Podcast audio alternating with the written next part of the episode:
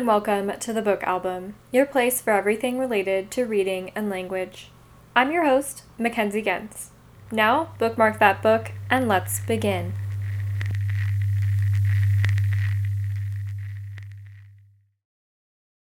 Hello, hello, and welcome to the show. Hallo und herzlich willkommen zu unserem Podcast.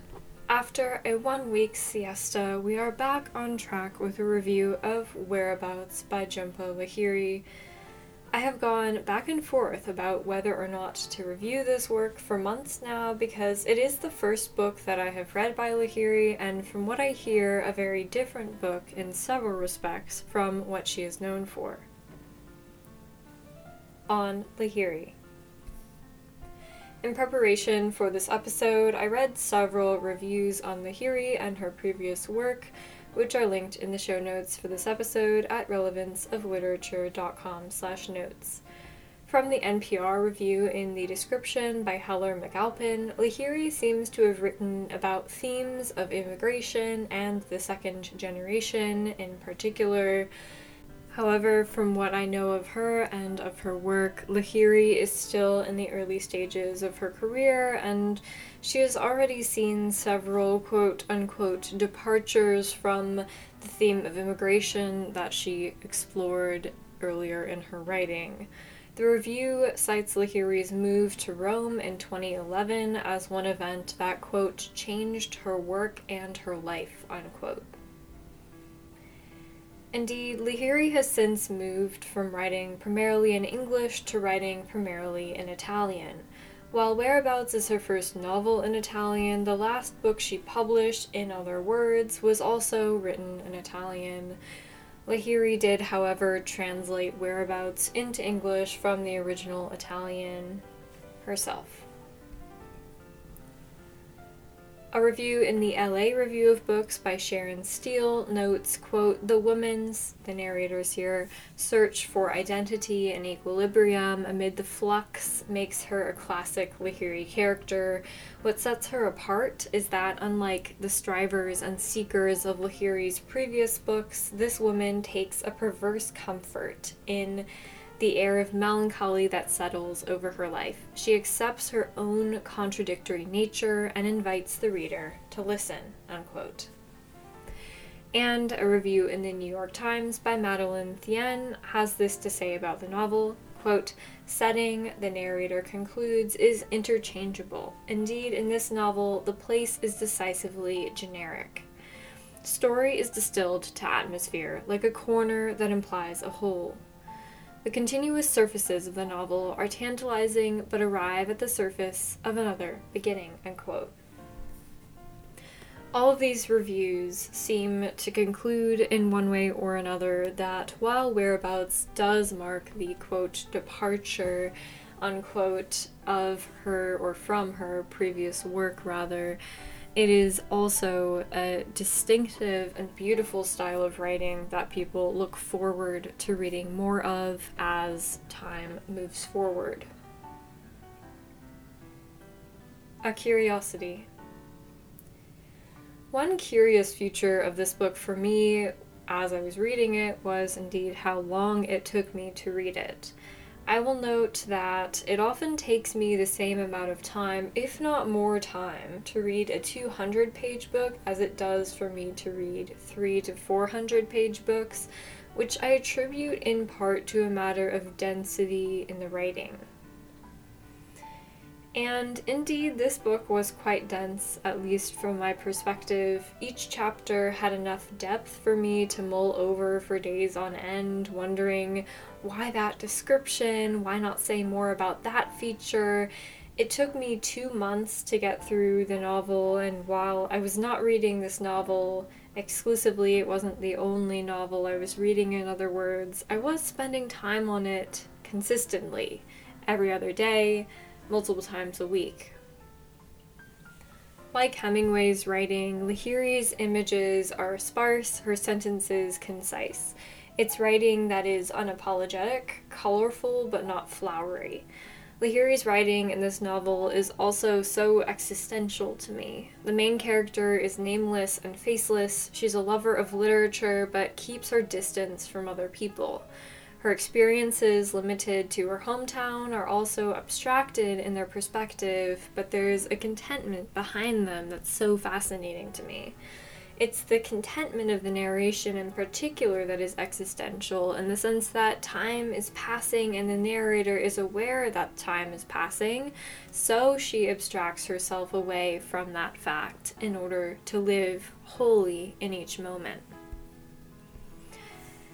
This is a quiet novel. In a lot of respects, the narrator is extremely introverted, and so we are often alone with the narrator of the novel for the duration of the chapter, for the duration of several chapters in a row. But the book is also a well. There's so much depth to the narrator's thoughts, even when she's alone, her reflections on herself, her thoughts and little observations throughout the day. Even what she does throughout the day is a peculiar window into life itself. And sitting down to read this book in the evenings made me so aware of each moment that I too was spending with the narrator and choosing intentionally to spend with the book and paying attention to the mundane in a much sharper way than I would in my everyday life. It made me question what I was paying attention to, where I was spending my energy, and why I was choosing those outlets. This book was incredibly, as you can tell, thought provoking for me as a reader, even though I am perhaps less experienced reading Lahiri than other readers. And it was much like reading the Patrick Modiano book, Sleep of Memory, which came out in 2017. I had a very similar experience in that it was a short book that took me a long time to finish, but it was extremely uh, it had so much depth to it. It was so thought provoking, and it was a book that stuck with me for a long time and really colored my thoughts for a long time. And I think, in terms of my experience reading this book, what I gleaned from the writing, I do think that range is an important skill to have in writing from Poe and Dickens and Dostoevsky, who dabbled in different forms and genres, to Joyce Carol Oates, Haruki Murakami, and Joan Didion, who have done the same, I found in my own reading that I enjoy writers who have some sort of range to their work, whether it's thematic or stylistic, linguistic or organizational, or some combination thereof. On language. The reviews note, perhaps ironically, that the language switch for Lahiri from English, which is her primary, so to speak, language, to Italian, which is her adoptive language, might be taken as a quote unquote betrayal. And it seems to me that this switch of languages not only has influenced her writing thematically and with regard to style as well so much, but it seems to me that reviewers take this to be an eccentricity that not only is wanted but warranted in her writing, and that she's not really receiving these adverse effects that maybe some reviewers were expecting. That might, of course, be a deficiency in my own sources on the matter, but I also found the switch in style from the excerpts that I've read of her earlier books and this new book to be quite refreshing and also quite valuable. And I found it surprising that such a range could happen in the same writer only over a period of a few years. Like David Sedaris, Lahiri's writing about language itself seems to have made a big impact on people, her readers. Learning a new language can disarm in a way and can provide intimacy in a way that other topics simply cannot. So, David Sedaris is me Talk Pretty One Day, for example, is one of those books about language that I myself come back and back to. It's a book that I can absolutely relate to and that I understand in the way that only someone who has learned a new language as an adult can understand. And it seems like Lahiri's book, previous to this one, in on her experiences learning Italian, had a similar effect also, in terms of the fact that this book is her first translation, especially of her own work into English, that's so amazing to me as someone who is so imbued in this concept of language, this idea that language is important somehow and that it must be analyzed and we must try to understand a little bit more about it than we do. Um, there's this sense that translation is such an underappreciated art, especially translation of books, right? How long does that take, and how much time with other people's, oftentimes, other people's words do you spend in order to translate it and to make it therefore accessible to a new group of people? I found that astonishing. And there, there are glimpses of the original Italian, of course, right? It's an Italian novel in so many ways due to the pacing and the lived experiences of the narrator. Um, for example, there are no cars that the narrator really goes in. There's one, I believe, when they take a small trip. She takes a small trip with one of her lovers and his daughter. Um, but other than that, you know, there's lots of walking, there's lots of local cafes, people call her Signora. So there's, in that sense, it's a very Italian novel because of the content of it. But I can't help but see that Lahiri too has created something in English in the process of translating it into the language. And there's this, again, existential, minimal kind of style that I think adds so much to uh, the book as a whole. I wish I could read the original Italian as well, maybe one day. The ending. At the end of the novel, the narrator, who is this, again, kind of introverted, peevish almost woman who has this very regular routine. She's very comfortable. She's never left her hometown in Italy. She's a professor and she's a lover of books. She's meticulous and clean. She has certain ideas about how to do things. At the end of the novel, the narrator leaves her hometown for the first time to take a professorship for a year in another city. Several of the reviews I read note the parallels between the narrator of this novel and Lahiri herself. Lahiri was cited, cited as someone who, an author rather, who consistently lauds that she writes for herself, for example, in the same way that the narrator here is content with being so introspective for writing and experiencing and thinking completely for herself, not producing much or showing much for the sake of other people so too does Lahiri have that impulse, and she self ascribes that impulse to herself. And I wonder if this ending also parallels Lahiri and her own journey throughout the past few years, leaving her roots, so to speak, with in the English language, with thematic content that she seems to be masterful at depicting and content with depicting to explore other perspectives in this kind of writing that is seems to me to be new to her but also she takes to it so well. And I leave you all with an open question in this portion. Do you think she, the narrator, or Lahiri, will ever return to the hometown, to this previous early style of writing? And isn't that beside the point, even? Final thoughts. I know this is a shorter episode than I typically would do on a book like this, but I wanted to go out on a limb and really talk about a review of a book from, or do a review of a book rather, from the perspective of someone who is not familiar, as familiar with Lahiri's work.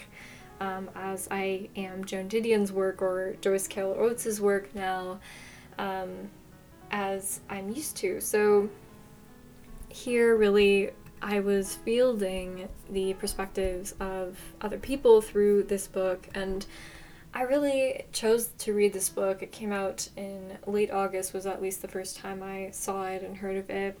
I read this book because I knew it would challenge me and this kind of minimalist, sparse style is a style that I have historically had problems with when I read Hemingway, for example, even to a certain extent, uh, some of Fitzgerald, that whole movement of uh, the Lost Generation writers. So, this kind of style that uh, is just so, again, minimalistic, it's concise, it's dense. I often just have such a hard time extrapolating images and information from it.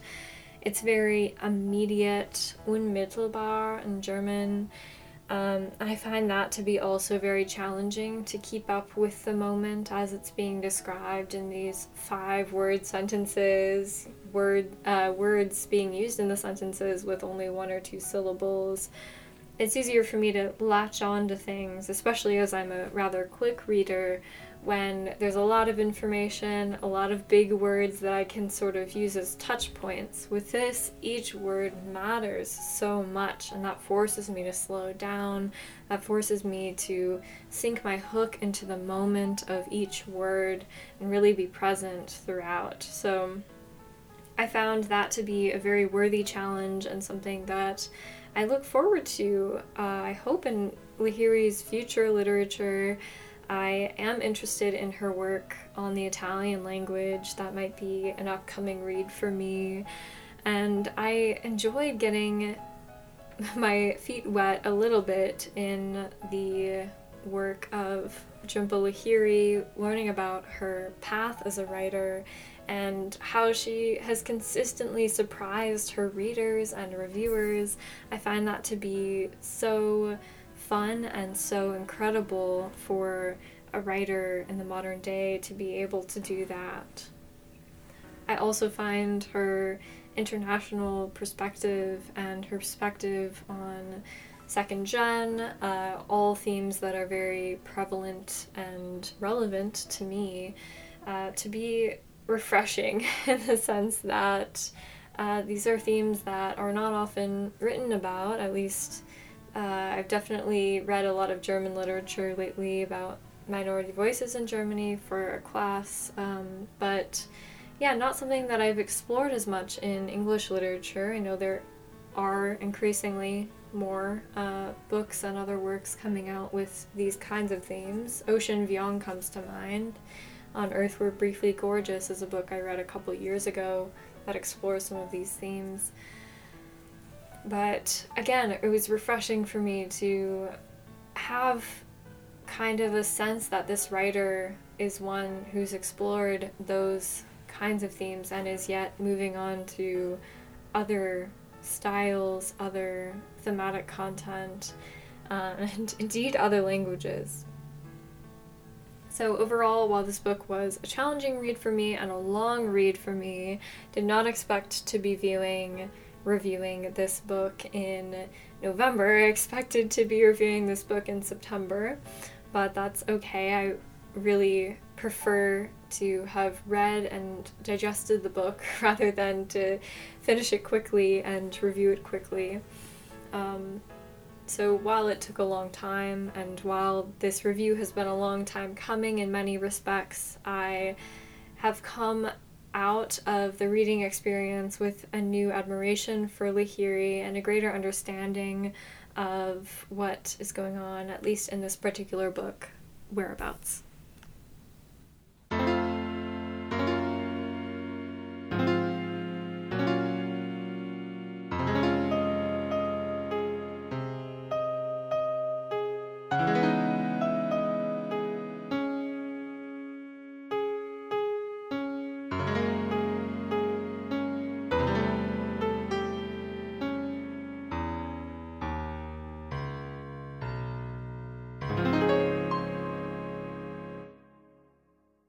If you enjoyed the episode and would like to hear more from us, we've done everything from Shakespeare to Dracula. There really is a show and a series for everyone, so I'd recommend checking out our website at relevanceofliterature.com under the ongoing series tab for links to our entire back catalog of episodes, as well as any current goings on of our show.